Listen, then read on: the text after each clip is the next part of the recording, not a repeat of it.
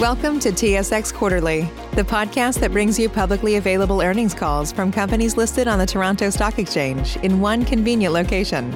Gone are the days of looking through confusing websites. You'll find the important information right here. Enjoy the call.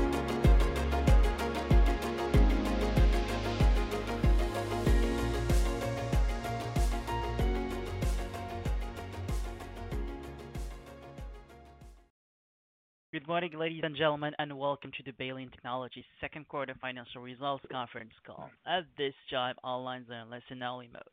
So, following the presentation, we will conduct a question-answer session. If at any time during this call you require immediate assistance, please press *0 for the operator.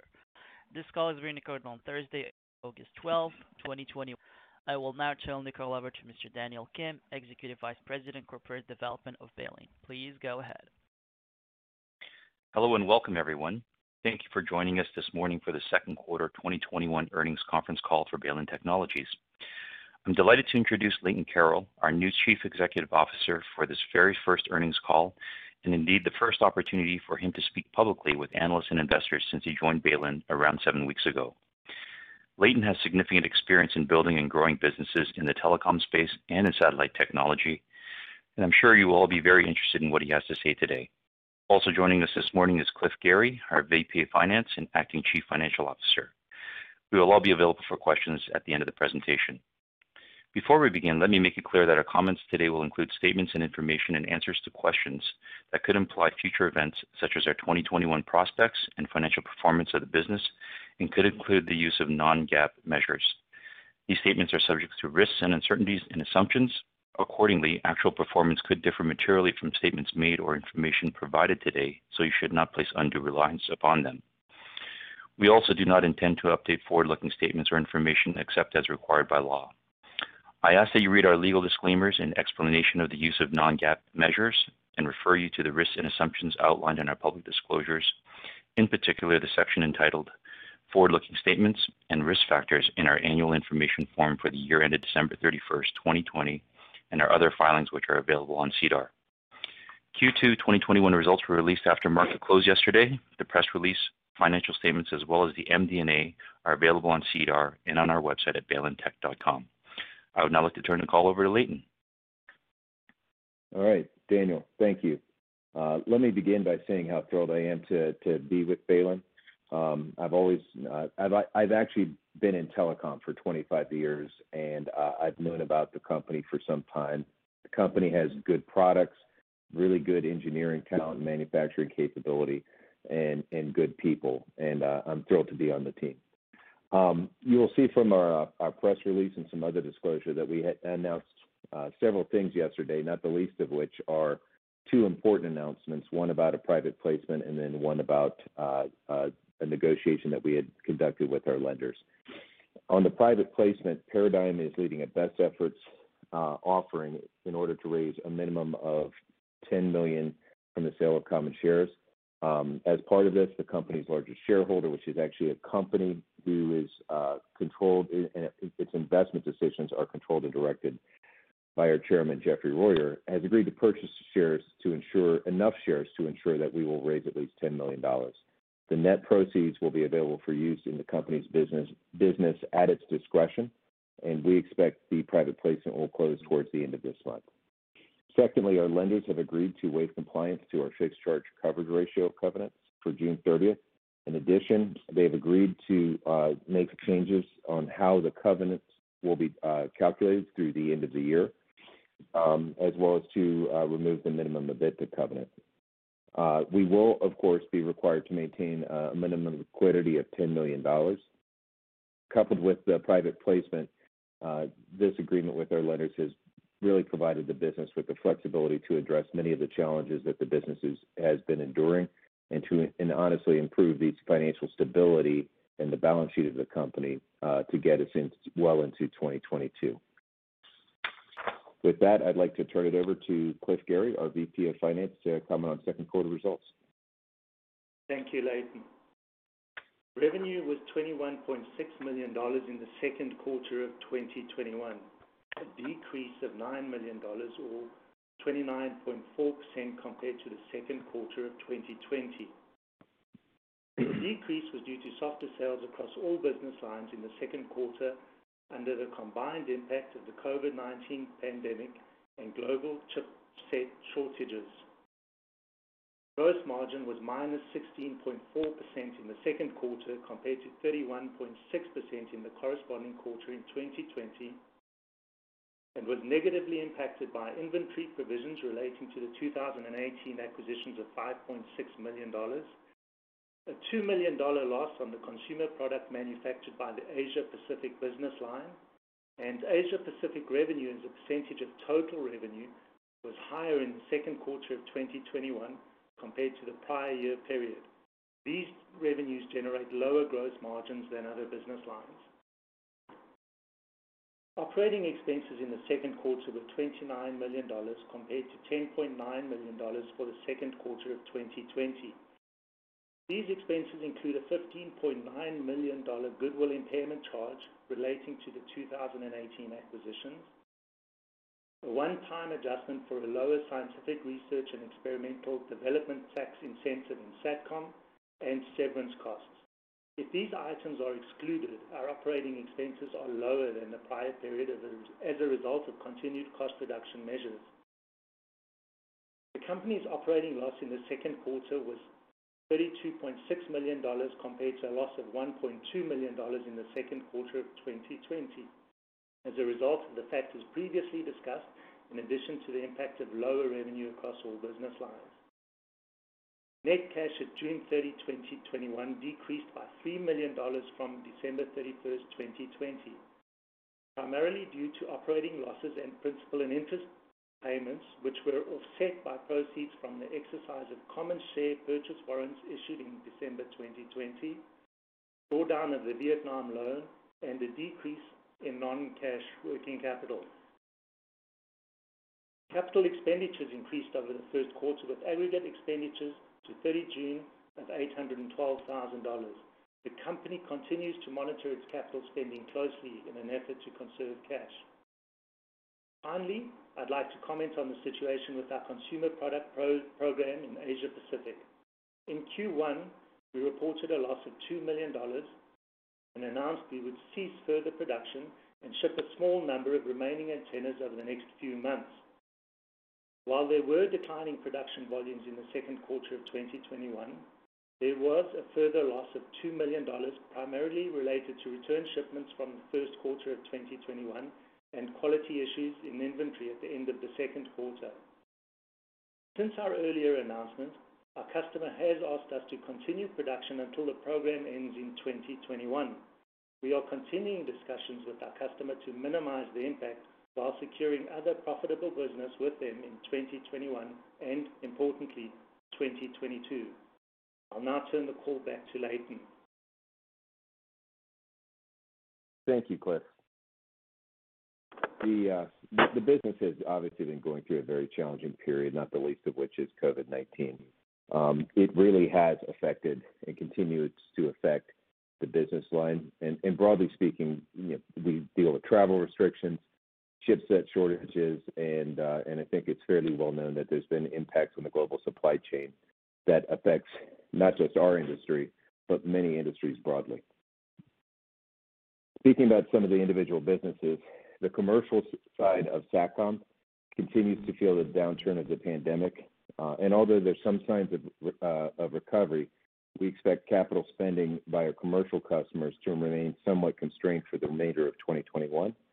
Similarly, the recently completed C-band spectrum auction in the United States will eventually provide opportunities with the satellite operators once they receive the incentive payments for their C-band spectrum, but those payments are made as that C-band spectrum is fully cleared and certified by the U.S. FCC. For that reason, the major benefits to the SATCOM business line build-out of related infrastructure is not expected to be realized until 2022. The military and other government-related side of satellite, which represents the balance of the SATCOM business, has remained firm for much of the year, and we expect will continue so for the third quarter and into the end of the year as well. Although we experienced a delay in the launch of our new ultra-high-power Summit II solid-state power amplifier product line, the launch of Summit II demonstrates unique competitive advantage and unique competitive differentiation for our Advantech company. The first deliveries took place in June of 2021, and we have opportunities for further delivery towards the end of this year and into 2022. We expect, overall, we expect the revenue of the SATCOM business to be stronger in the second half as customers begin to invest and as the world slowly comes out of the COVID-19 pandemic. In Asia, not only did we experience impact from COVID, but our customer did as well, as not just in terms of the personal side of COVID, but also in terms of supply chain interruptions. This included a temporary shutdown of our factory in Vietnam, which has only recently come back fully online to full capacity.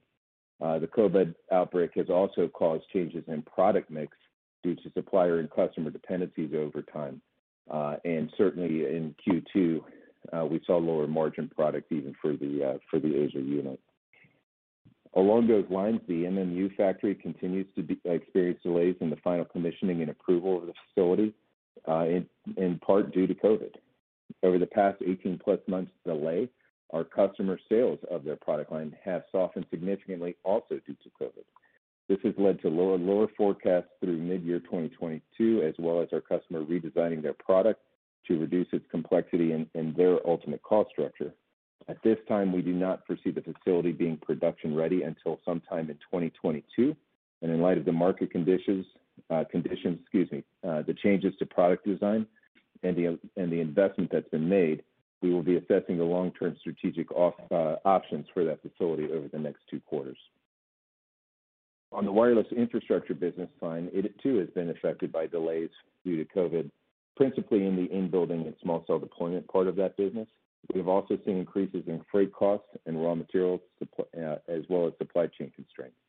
We expect these constraints to slowly lessen over the second half of 2021 and into 2022.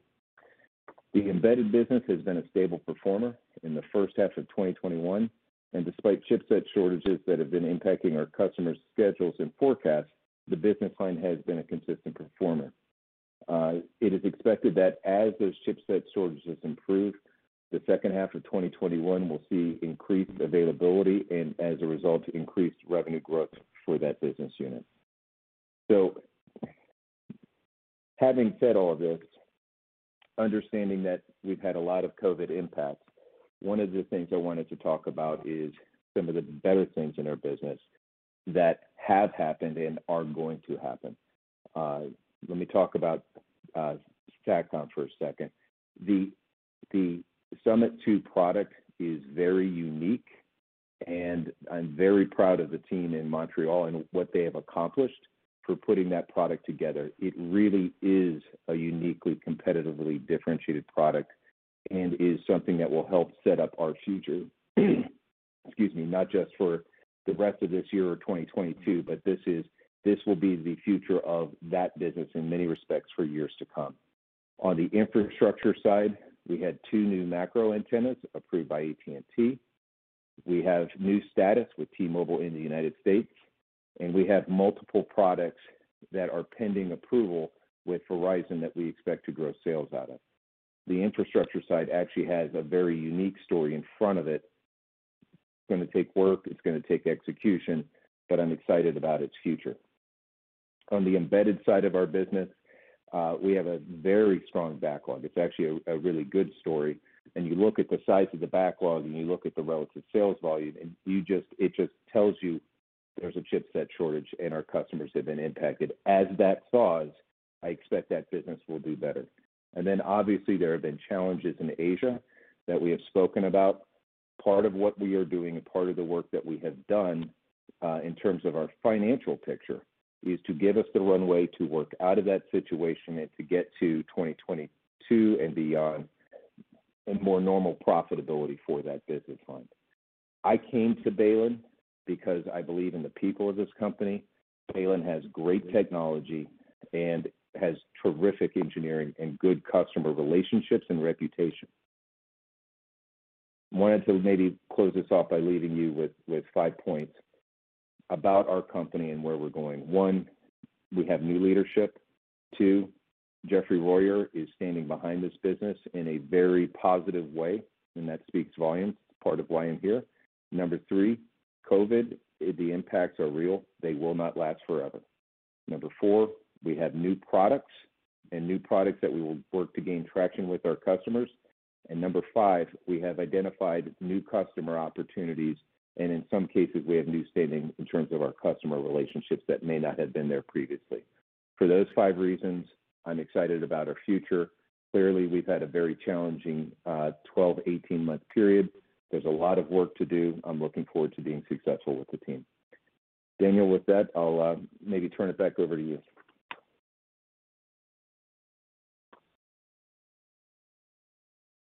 That concludes our formal remarks. Operator, please open the call for questions. Thank you. Ladies and gentlemen, we will now begin the question and answer session. Should you have any questions, please press star followed by one on your touchtone phone. You will hear a three-tone prompt acknowledging your request, and your question will be polled in the order they are received. Should you wish to decline from the polling process, please press star followed by two. If you're using a speakerphone, please lift the handset before pressing any keys. One moment for your first question. First question comes from Daniel Rosenberg, Paradigm. Please go ahead. Hi, good morning. I had a question around the product line, the consumer product that you had mentioned had been a drag last quarter and this quarter. So you had mentioned that the customer wanted to continue with production. So just trying to understand, you know, are we looking at similar orders of magnitude? Or do you see it going downwards? What's the impact for the second half of the year? So good question. So we do expect that it will be declining in the second half of the year. There was a, you know, obviously the product is not a success story that we wanted it to be. However, the customer relationship for the long term of the business and strategically it is very important. The customer asked us to do that. We've been working with the customer to minimize our exposure, improve our profitability relative to that product, as well as work with the customer to identify and have allotted to us new projects and products which will drive profitability. So two-part answer, we actually expect to have other higher value products in the second half of the year and certainly into 2022, but the product in question, which has caused the losses, it is gliding downwards through the end of the year and will be completely wrapped up, we suspect, by the end of the year. Okay, and then you had alluded to supply chain disruptions, and we've all seen that in the news, you know, especially with chips, but embedded still being an interesting area for you. Just wondering, any early indications on any relief from disruptions from customers? Or is it still, we're still in the midst of them coping with supply chain disruptions? So our customers absolutely are continuing. We all still see freight costs. We all still deal with some of the chipset issues. However, there are indications it is progressing and getting better. We have received go-ahead on a few orders that were previously pushed out into, we expected to be pushed out into 2022. I would characterize it as a slow thaw versus, you know, the floodgates have opened, so to speak. So it's going to be a slow process and slowly return to normal levels, but we are seeing the beginning of that. Okay, thanks for that. And last question for me, just on the kind of opportunities you see for products. You mentioned Summit II, as well as, you know, strong relationships within telecom that you could potentially leverage. What does the sales cycle look like as, you know, the U.S. telcos and cablecos deploy 5G? Is this kind of a year sales cycle before kind of boots hit the ground? Is it 6 months, longer than that? Any color there would be appreciated. Sure. So it's not just the sales cycle. So a lot of what we're doing and a lot of how the company has been working to position itself is based on new product and new product capabilities. And new product and new capabilities that we as a company have several things both under development and that have just been released. Once you've released that product, a carrier must certify it. So I mentioned as an example, Verizon is currently certifying multiple small cell antennas. Once those small cell antennas are certified, the sales cycle can, in many cases, be very quick, depending on the customer needs and their capital build plan. And when I say very quick, in literally a matter of months to have a substantive impact. In other cases, you'll have situations, particularly on the in-building wireless side, the sales cycle can be a year. So the reality of it is it's a bit of a mixture. Part of our job is to be smart, have the right product for the customer as their capital spending, and have that customer relationship so we know where the customer's needs are going, which will inform our product development life cycle so we have the products and technology capabilities that they need at the time they need it. And that's a big part of our roadmap on the infrastructure side. Okay, great. Thanks for taking my questions. Thank you. Ladies and gentlemen, as a final reminder, should you have any questions, please press star one.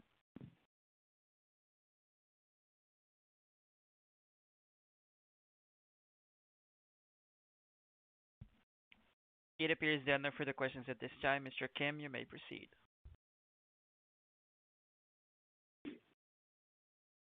Daniel, if it's okay with you, I just want to reiterate, I am excited to be here. I have greatly enjoyed working with our team, and in my opinion, our best is in front of us.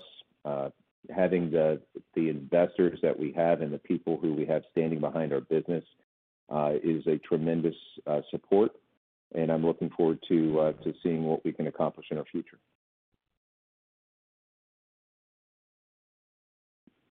Ladies and gentlemen, this concludes your conference call for today. We thank you for participating and ask that you please disconnect your lines.